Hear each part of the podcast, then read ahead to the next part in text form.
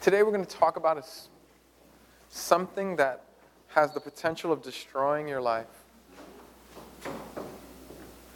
We've been in a series. The series that we've been in are the seven deadly sins. And we've been talking about each of the deadly sins um, each week. And we've been trying to understand because we believe that these deadly sins have the potential of really ruining your life. And we want to, what we want to do is we just want to take, take a look at them and ask God to address them within our hearts. We know that we struggle with these, and we just ask God for guidance and, and even healing of some of these. Today, today we're looking at anger.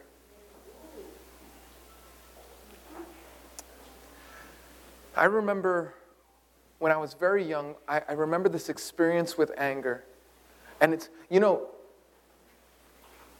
the things that you're going to regret most in life are probably have something to do with lust or anger. Do you know that? If you look back on your life and you look back on the things that you deeply regret, they'll probably be associated with a fit of rage or a fit of lust. Well, last week we talked about lust. This week we're talking about anger. One of my most regrettable moments do you have one of those moments when you look back that you cringe at? One of mine has to do with anger. Let me tell you about it. I was around seven or eight, maybe nine years old, and I was having a, a fight with my sister who was older than me. And we were arguing, and it just got really ugly really fast. No idea what we were arguing about. But I was really, really mad. We were super poor, so we never got Christmas gifts. Never. Um, it was something that would come up every once in a while. You would get a Christmas gift. And we were also, our family was the black sheep of the, fam, uh, of the extended family, you know? And so when we came over, it was interesting to see other kids, like other cousins, open up gifts, and then, you know, somebody must have like ran in, got a card, put $5 in it, and gave it to each, you know, me and my brother and sister. So it was just like that. That's the way we grew up. But this year, this year, one of us, not my brother, not me, but my sister got a gift. She got the gift of a jewelry box. No jewelry, but a jewelry box. The jewelry box was super special because when you opened up the jewelry box, it had this little ballerina that spinned around and it had like this little song that it would do.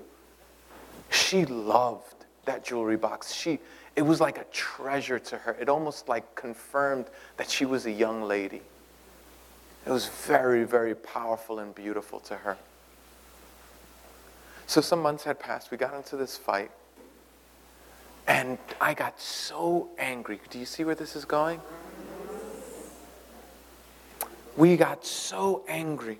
I remember picking up her jewelry box lifting it above my head and smashing it on the floor.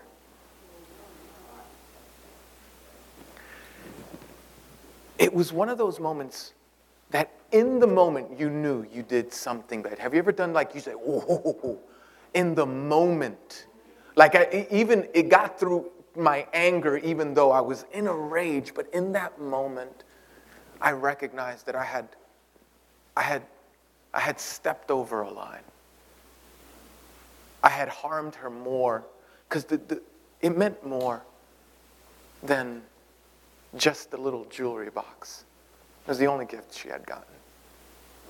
And as a young lady, she, it was just a treasure to her. I believe she would still have it till this day if it had not been for me.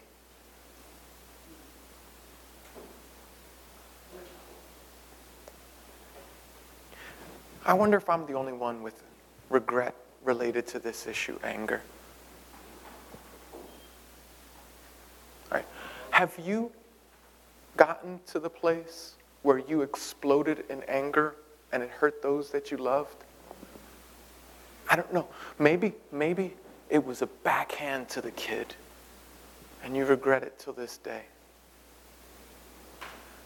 Maybe, maybe you got so angry that you told your wife things that she still reminds you that you told her? Maybe. Maybe you said things to your parent that they'll never be able to get over. See, see, when we're angry, the words that we speak, they're like bullets. They don't, they don't get put back. And we do the kind of scarring that leaves people hurt, sometimes for their whole lives.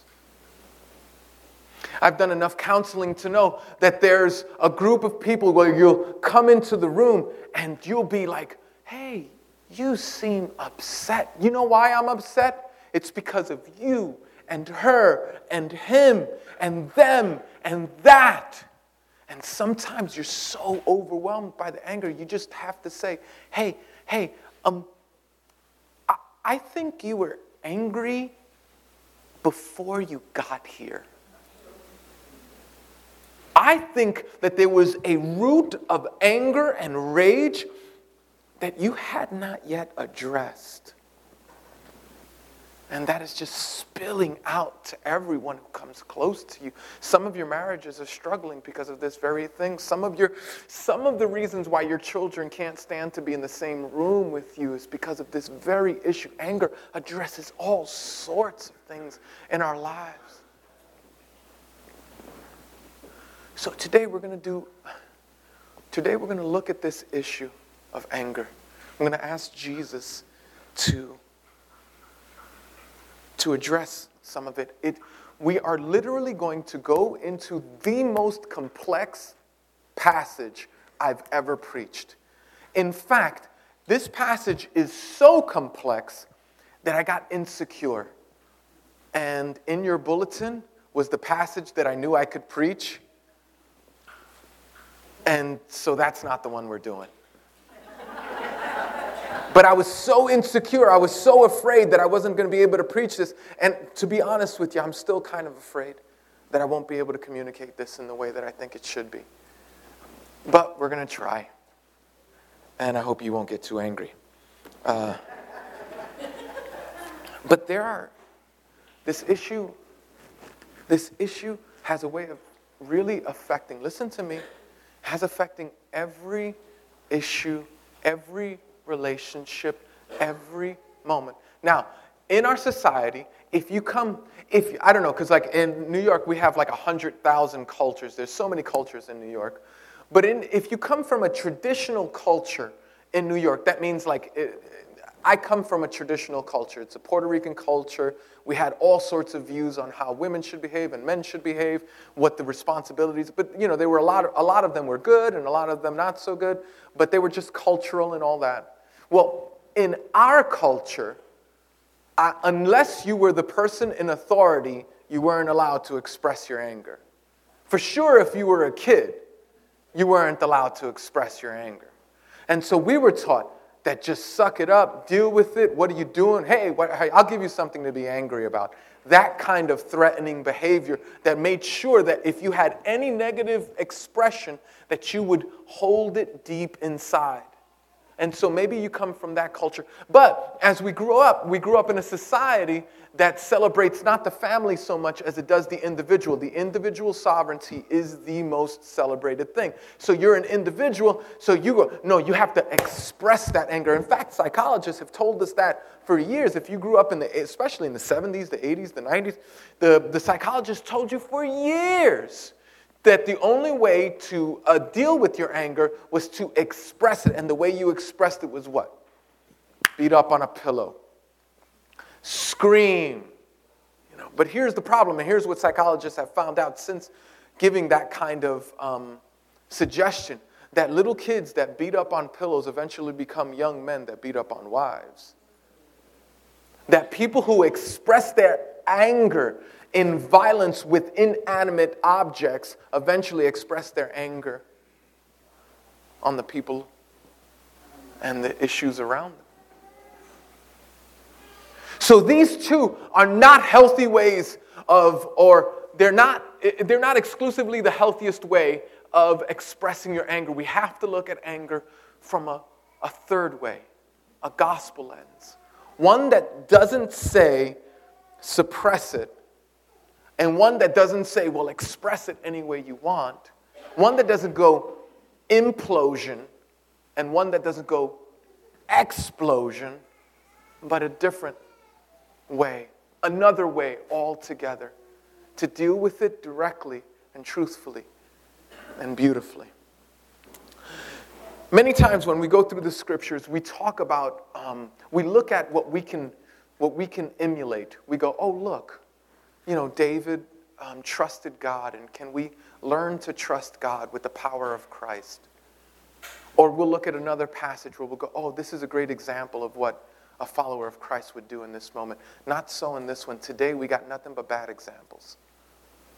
We're going to the first book of the Bible, the book of Genesis, and we're going to look at the first murder. Where anger has taken hold of someone to the degree that that person then takes hold of someone else's life. Beloved, there is no coincidence that Jesus combines, that Jesus associates, that Jesus connects anger with murder.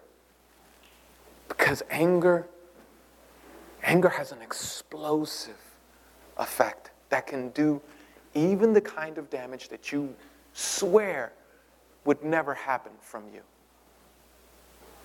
We look at the passage in Genesis chapter 4, verses 1 through 16. It's a long passage. Not sure I'm going to be able to explain every verse. Not sure, pretty sure I can't. And we're going to look at it. It's uh, Genesis chapter 4, verses 1 through 16. But I want you to I want you to take this in. I want you to humble yourself and ask God to help to reveal how you are like Cain. How we are like the very person who expressed anger in the worst way.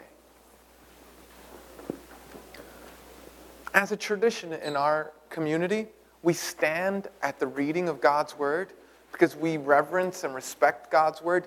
You don't you might not. Like if you're here and you're like, "Yo, I don't believe the Bible, ancient book full of uh, nonsense and contradictions." We're super super happy and super glad that you're here. And, and I think there's something to learn here. And I think that even if you don't know Jesus or don't want to know Jesus, I think that there's something beautiful that you could learn about anger. And I think it'll help you in your marriage and your family and, and in many other areas of life. So, but if, if you are a follower of Christ, everybody, whether you are down with Christ or not so down with Christ, all of us, let's take a look at this text. And um, I'll read it to you.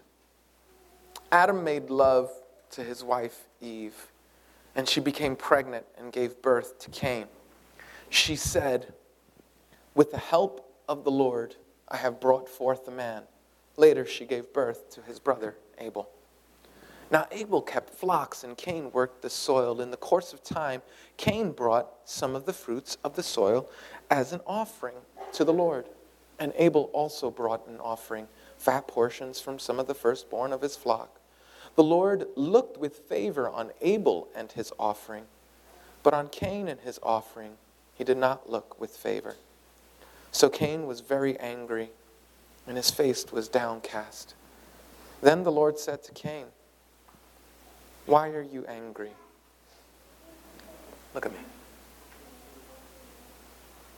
Let that question seep and sink deep into your heart. Why are you angry? Why are you angry? Why is your face downcast? If you do what is right, you will, will you not be accepted? But if you do not do what is right, sin is crouching at your door. It desires to have you, but you must rule over it. Now Cain said to his brother Abel, Let's go to the field. While they were in the field, Cain attacked his brother. Cain attacked his brother Abel and killed him.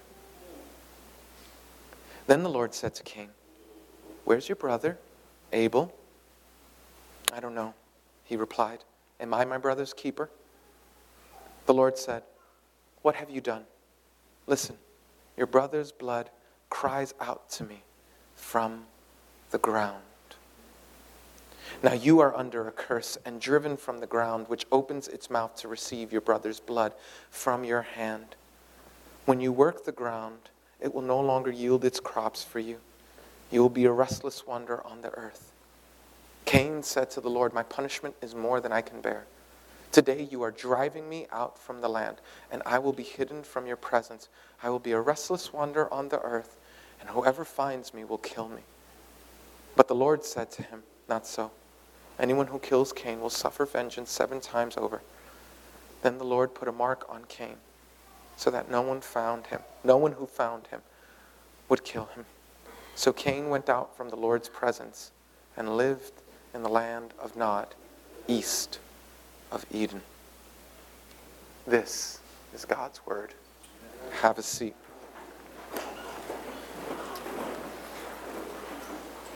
The reason we need to pay attention to today's scripture is because anger will color, anger will cloud every relationship, every circumstance, everything you do. So you want to address it, and you want to address it now while you can before before the terrible happens. So Adam and Eve are out of Eden. In fact, they're east of Eden. Interestingly enough, in chapter 3, it reminds us that both Adam and Eve, the family of God, had moved east of Eden. They're no longer in paradise, they're east of paradise. They're east of Eden. They're no longer in the place that God wanted for them. Well, they got together and produced children. Now, Abel kept flocks and Cain worked the soil.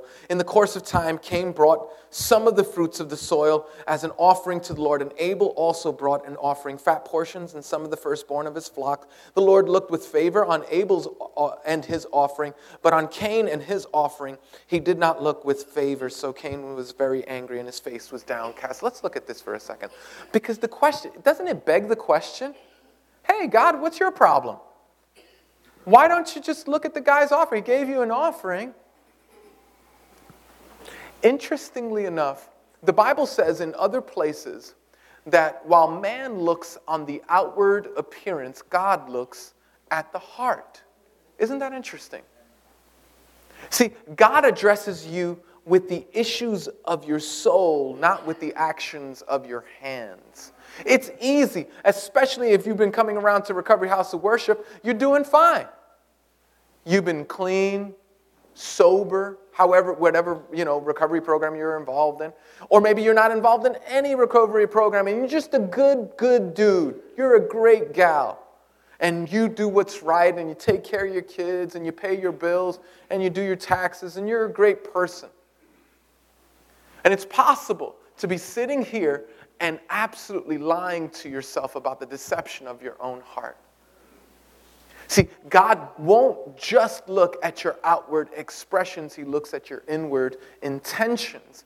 And so this is what happened here. Interestingly enough, though, Cain's outward expression really did reveal what was going on on the inside of his heart. Now, when you understand that Hebrew, when the Hebrews wrote what they were writing down here, they have a tradition of being giving clues.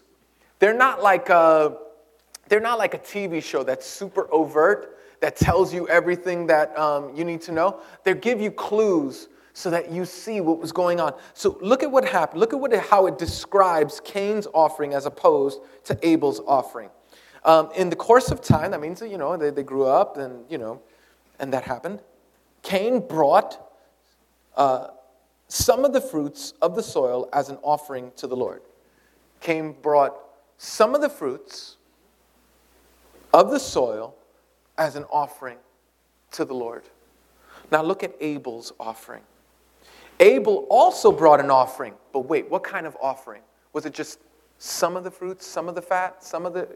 No, he goes, fat portions from some of the firstborn of his flock. You go, I still don't get it. Cool, I'm glad you're here. This is why you paid to get in. So the reason the reason that this is different is because God says, I want to be first in your life. whenever you put me, anything other than first, you make an idol. You make a God out of whatever you put first. Could be, what could it be? Could be your marriage. Anything that you put before God, you wind up destroying. You wind up corrupting. Could be your marriage. Good thing, but not a God. Could be your kids. Oh, I love my kids. I live for my kids. My kids are my heart. That's my number one thing. That's not so bad. But if you put your kids before God, again, kids are good. They're wonderful. Terrible gods, kids are. You get that, right? Maybe money. Maybe money's the thing for you. That's the thing that you put in front of everything. I got to you sacrifice your family on the altar of making money. Got to make that money. Got to make that money. I get it. I understand. I'm telling you, anything that you put before God, you wind up losing. God knows this about us, and He says, Listen, I want you to put me first because I can bless everything in your life. If you put anything else first, it will only suck the life out of you. Many of you don't believe that, but all you have to do is just look at some of the relationships where you've been obsessed with someone else. Look at what has happened when you put something in front of God. Some of us, what have we done? We've put, we've put alcohol before everything else. Let me ask you, how'd it go for you? How'd it go if you did that? Some of us, we put, you know what? We put our own happiness before everything else. And it, that describes and that explains why you had the divorce. It explains why the kids don't want to, because it was all about you. It was God wants me to be happy, doesn't He? Which is insane because happiness is a moving target. What made me happy at eight years old didn't make me happy at 18, didn't make me happy at 28, didn't make me, I don't want to keep on going, but you get my point. Like it didn't make me happy as I grow. Happiness is a moving target. So if God gave you what, what would make you happy now, that very thing would make you miserable 10 years from now. It's not the goal, or could make you miserable 10 years from now. Cain brought some of the fruits. Abel brought the very first and best. Abel recognized that God was the source of all the good things that he had. And Abel responded with a level of gratitude that recognized God as worthy of worship, while Cain did his religious duty. In other words, he came to the Sunday service. He wore his best. He sang the songs, maybe even raised a hand or two. He went through the motions, but God wasn't the expression of his joy. And so God said, I'm not taking it. Thanks, but no thanks. I don't know if you've ever done this. Like, you know, my kid, I have uh, two kids, one who knows how to cook, one who doesn't know how to cook. One is Lydia. Lydia is a really good cook. She's the second cook in the household. It's first my wife Liz, and then it's Lydia. She can really cook. Anything that she decides she wants to cook, I've always enjoyed, right? And then there's my son David. I eat nothing of what David does. It's very dangerous. I'm sure David is trying to kill me. David will come up to me. He's five years old. He'll come up to me. He'll go, Papi, just try it. Just try it. And I always do the same thing. Like, you know, let's say, for instance, this is the edge of the spoon. I go, oh, mm, very good. No, no, no, really, try it. Nah, man. Listen, I love you like good food. You'll experience how much I love you when you get older. But I tell you, I ain't eating your food. Right now, today, today, he has a bowl in the freezer of coffee grinds and salt. Coffee grinds and salt. Okay? if I ate that, you, I would, I'm sure I would die. I'm sure. But he don't care. He just wants me to try on his thing. So I'm like, nah, man. What's interesting is that my son knows deeply how much I love him. I just can't receive what he's given me.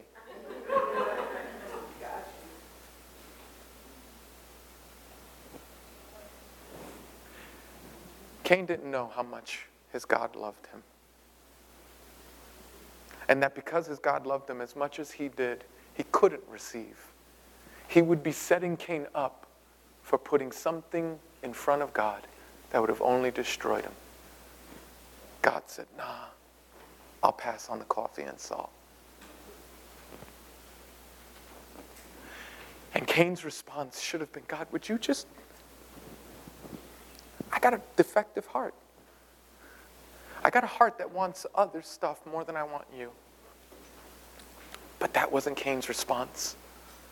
Cain's response was, How dare you, God, not accept my leftovers? I could do an entire sermon on that with tithing, with how you give your finances. I could do an entire sermon on how you serve. I could do, we're not doing that.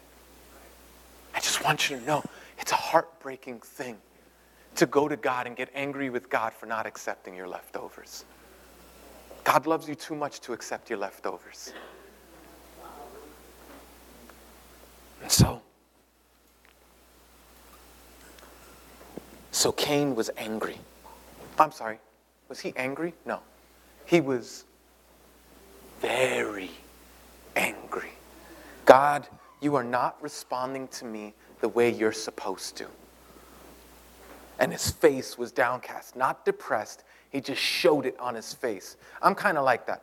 My wife always says, like, you know, when I'm feeling like uh, tension and stress and anger or upsetness or disappointment, my wife will always, surprisingly enough to me, will always go, What's wrong? And I'll always lie. I mean, this is like the number one thing I lie about. She goes, What's wrong? I go, Nothing.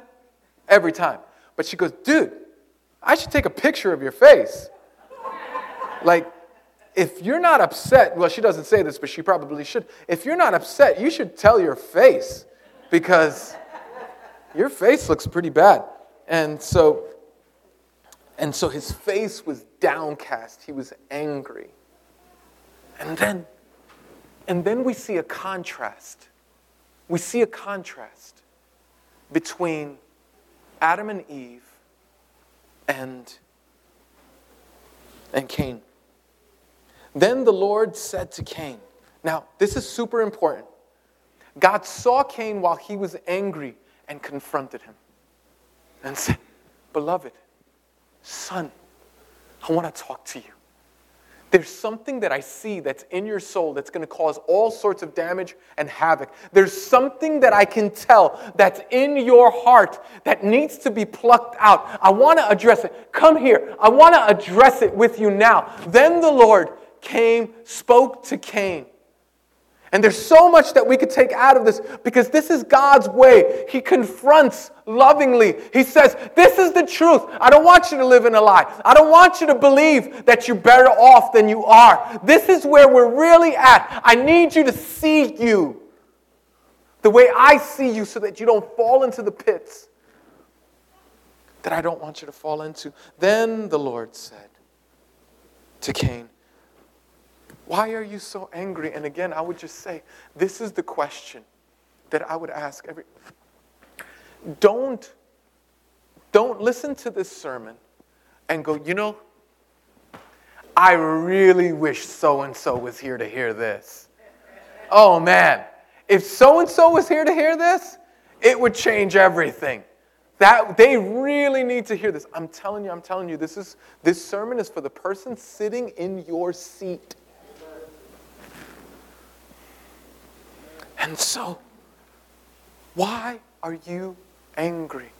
This is the question that we have to address. This is the question that we have to confront. This is the question that we're afraid to look at. Why are you so angry? Let me tell you something about anger. Anger has a way of, this is why in um, Ephesians chapter 6, this is why in Ephesians, in fact, that's in your bulletin. Is what's in your bulletin is Ephesians chapter 6. In verses 30 or 31. Liz, do we have that? Maybe I messed it up. Go to verse 30 or 31. And do not grieve the Holy Spirit with whom you were sealed for the day of redemption. Get rid of all bitterness, rage, and anger, brawling, and slander. Just in case you were like, I'm not sure what anger you're talking about. It goes bitterness, rage, anger, brawling. For those of us who wanna, who are little lawyers, um, uh, along with every form of malice. Next verse. Be kind and compassionate to one, one another, forgiving each other. Here it is. Just as in Christ, God forgave you. You see, God wants us to address it just as in Christ. We, they don't deserve any of our forgiveness, but we give them our forgiveness. Not because they deserve it, but because we've received this forgiveness. Now, Liz, go to the top of that verse. What was it, 26? This wasn't necessarily, I wanted to do this towards the end, but not, um, no, go to 26, like the very top of whatever you have in your bulletin. If you have your bulletin, give it to me. Somebody give me your bulletin. Okay, there it is. In your anger, do not sin. Here it is. This is what I wanted to talk about right now. Do not let the sun go down while you are still angry. This is massive. Do not let the sun go down while you are angry. The reason that you and I are walking around with such anger is because we let the sun go down on our anger. That's what happened. That's what happened. So, let me get the three of you guys up here. I want to show you something. Come, the three of you. Yeah. Yeah, we didn't practice this. So, welcome them up. Yay. Thank you. Okay. Now, it's a serious subject, so no goofing around. Stand right there. Stand right there, Wanda. Happy birthday. This is going to be a great month. Okay, now watch this. What happens is, is that something happens when you're young. Let's imagine this is the ages of 0 to 10 or 12. Okay? Something happens when you're young and it hurts you deeply. And you're wounded. And there's no way to address it. Maybe somebody touched you that shouldn't have. Maybe you got physically pummeled. Maybe they told you that you were a loser your whole life. And that seeped so deep into your bones that it's an, it's, it's an identity now. And then what happens is you don't address it at this stage of life because how could you, right? It's a terrible thing to happen. It's a trauma, it's a difficulty. Then you get to this stage of life, let's call this um, 13 to 25. You get to this stage of life and you start developing and thinking through your, the issues of anger, and, but you don't really think through them. You just go, oh, that was back then.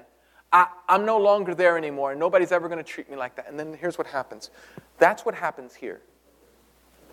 Then by the time you get here in life, beloved, when you get past 25, what happens when you get here is that you don't know why you're angry. Do you know why? Because you let the sun go down on your anger. You see, you let the sun, you let the season of life pass without addressing your issues. And now you don't know why you're so angry. You just know you are. Beloved, this is why the question is so powerful. Why are you so angry? Thanks, guys. You were wonderful. Appreciate your help on this. Why are you so angry? Why are you angry? Why is your face downcast? If you do what is right, you will not will you not be accepted, but if you do not do what is right, sin is, and there it is. It's crouching at your door, right? Crouching tiger, hidden dragon, the one who's going to come and destroy you. It's waiting there for you. Some of us explode in anger. We go, oh my gosh, that wasn't me. That wasn't like me. Beloved, you don't understand. It's exactly you. You gave it a foothold, and it took a stronghold in your life. Okay. I, we have no more time. Let's go to the practical. Let's go to the practical um, thing. So, how should we deal with anger? This really should have been a series on anger. I know. I'm sorry. So, how should we deal with anger? How should we deal with it? Right? So, we know that anger has a way of. So, so there's some things that we have to do. The first thing we have to do, if we're going to deal with our anger, and, and write this down. If you have pen, pencil, and mascara, you want to write, write this down. Okay? Um, catch. We're going to catch it, confess it, and carry it. That's how we're going to deal with our anger. Say that with me. Catch it, confess it, and carry it. Say it one more time. Catch it, confess it, and carry it. Last time. Catch it, confess it, and carry it. That's how we're going to deal with our anger. So here's how we're going to do we're going to catch it early. We're going to catch it early. Now, what that means for you is would you do me a favor? Would you just go to the store? And it's new, we're still pretty close to the uh, beginning of the school year that you can actually do this for like a few cents. For like 75 cents, maybe 50 cents, depending on what you can get like a little notebook. You know what I mean when I say like a little like a little marble notebook? Have you ever like for school? A marble notebook. Yeah, yeah, like that, but the bigger ones, you know, like the, the taller ones, but the ones that look like that, more or less. Yeah, thank you. Actually, I'll take that. Thanks, Rosalind. You're awesome. I love audience participation. This is great. So, you know, the, the little marble notebooks that look like this, the little composition books, you've seen them. They're like 50 cents, a dollar max. If you're paying more than a dollar, you're paying too much. Okay, and then here's what I want you to do. On the first page, I want you to start praying God, who has hurt me? Who has hurt me? Now, the temptation is going to be to point at the people who are in your direct vicinity. Do you know what I mean by this? The temptation is going to be to point to your boyfriend or husband or sister or brother or the people who are pissing you off right now. I shouldn't have said it that way. Sorry about that. We will totally edit that from the, the. I'm sorry about that. Thank you. The people who are upsetting you now, uh, that's the temptation to point to them. What I want you to do is don't do that. Just, I mean, if you want, you can write their name, fine, write their name. But then what I want you to do is I just want you to write their name, Hilda. Then turn the page, leave that page blank, and then on the second page, write another name that God brought up to your mind. Who's hurt you? Write it down. Then do this for the week, and then and then skip another page, and then write the name down. Right?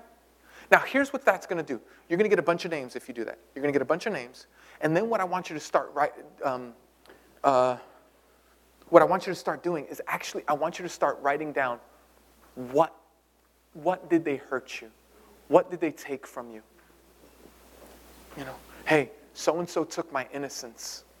So and so took my trust. And, and, and you can do this any way you want, but so and so took my innocence. So and so took my trust. You can write the long story. He promised you to love you forever only until he got you in bed and then he broke up with you and it devastated you. Maybe that was it. I don't know. I don't know who hurt you, but here's what you have to do. You got we got to catch it early. If we're going to catch it early, we're going to have to see some stuff that we that we're not seeing right now. Okay? Now, as you do that, there's a second step to this process as you catch it early. What I want you to start doing is as you're walking through the day, I want you to go, "Hey, don't deny, don't suppress, like we said before. Don't explode, like we said before. What you're going to do is just start asking yourself the question that God asked Why are you so angry? Why are you so angry? And it might be simple. It might be because because she didn't, you know, the girl behind the counter didn't get my stuff and I've been waiting here and she served somebody else. Eh, is that it? Okay, maybe, maybe, but maybe there's something more beautiful, maybe not beautiful, but maybe something more profound than that. Maybe there's something else there. Catch it early. Catch it early. Because if you wait till it gets out of control, there's no helping you at that point, right? Have you ever seen that? Have you ever seen have you ever been that where you've lost control and nobody can speak any kind of sense into you? Yeah, sure. Okay. So catch it early. It has a two-step process. The first thing is I want you to go back I want you to go back into your past, write some names down, do that, right? And then I want you to start asking the question that God asked Why are you angry? Why are you angry? Why are you angry? Okay, secondly, confess it thoroughly. Here's what I mean by that. When we confess it thoroughly, we're actually being, um, we're being specific with why we're angry.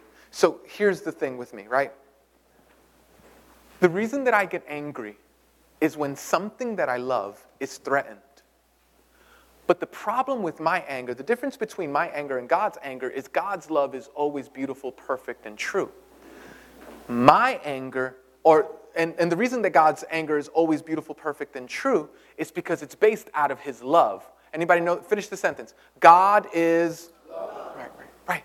That's why God gets angry. And you go, wait, how could God get angry if he's so loving? It's easy. You couldn't get angry. If you weren't loving, you wouldn't get angry. Let me, let me ask you something. Your kid, if someone is attacking them, you get angry at that or you're like ambivalent towards that? No, you get angry. Why? To the degree that you love them. That's how angry you get. Isn't that right? Yeah. See, anger is born out of love. The opposite of anger is not so much hate. The opposite of anger is apathy. It's not caring. It's not, not giving a care. That's the opposite of anger. And so, we've got to confess it thoroughly. Here's the real reason, and here's how, what it, it looks like in my life. There are four major idols that you and I experience and go through. These four major idols are comfort, approval. We've talked about this so many times comfort, approval, significance, and control. Yeah, control. So here's the problem. You know why I'm angry with my wife? Let's use control for a second, right? You know why I'm angry with my wife? Because she's not submitting to my plans. You know why I'm, uh, you know why I'm so angry with the, with the, uh, with the uh, bumper to bumper traffic? You know why I'm so angry with the bumper to bumper traffic? Because it's uncomfortable. They're messing with my comfort.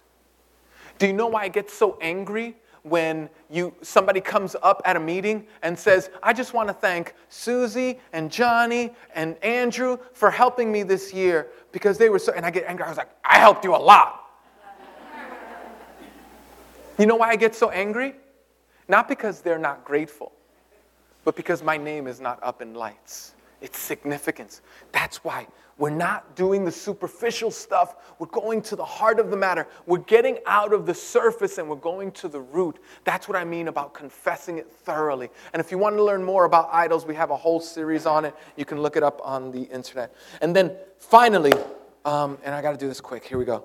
We have to carry it to Christ. So, first is catch it early, second is ca- um, confess it thoroughly, and third is carry it to Christ. This is important because there's nothing that you've ever gone through, no issue that you've ever experienced that Christ can't identify with you about. No harm. Have you been, have you been rejected by the people that you loved?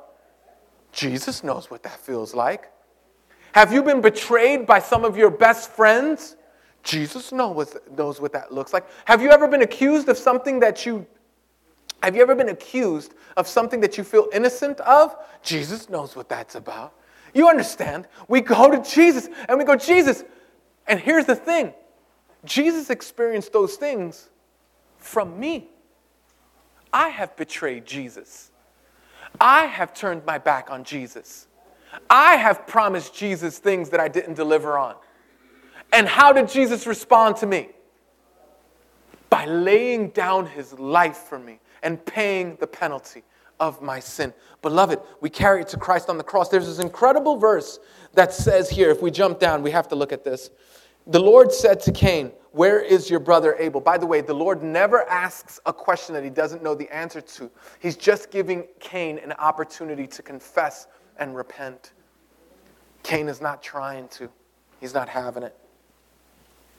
Where is your brother Abel? I don't know. He, he replied, Am I my brother's keeper? This is what you would call a smart aleck reply. And it's, and it's borderline, um, it's just awful. It's, it's, it's, it has no remorse to it. It's, yeah. The Lord said, What have you done? Listen, your brother's blood cries out to me from the ground. Now, this is important because Abel's blood cried out for vengeance. But there was another that came who gave the Heavenly Father his very best. And his blood was shed by the very brothers and sisters that he tried to love. And his blood cries out for mercy, not for vengeance. His blood cries out for your forgiveness, not for your damnation. The blood of Christ was shed on the ground, shed to the ground on the cross, so that you and I could be forgiven. You and I are guilty of the death of Christ. Our sin had placed him there. Surely, if you could raise people from the dead, surely, if you could heal blind people, surely, if you could do that, you would have no problem with defeating a few soldiers. It wasn't those soldiers that put Jesus on the cross, it was his desire to forgive you and have you in right relationship with him. Beloved, there's one whose, whose blood cries out for mercy. And he cries out mercy for your life. So don't turn from him, but carry it to Christ Carry your anger, carry your hurt, carry your wounds, carry your molestation, carry your rejection, carry it all to Jesus and find in Jesus the comfort so that He can experience, you can experience His comfort, and your anger can experience redemption and mercy in Christ. Now, what would it be like? What would it be like if you actually took me seriously?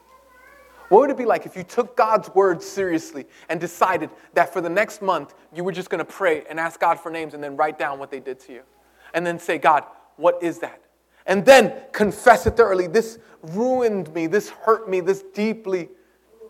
And then, and then you carried it to Christ and asked Him as He forgave you to forgive them and that you did that on a daily basis as well, not just with the stuff that happened way back then, but the stuff that's happening now, what would happen in your life? Let me tell you what would happen.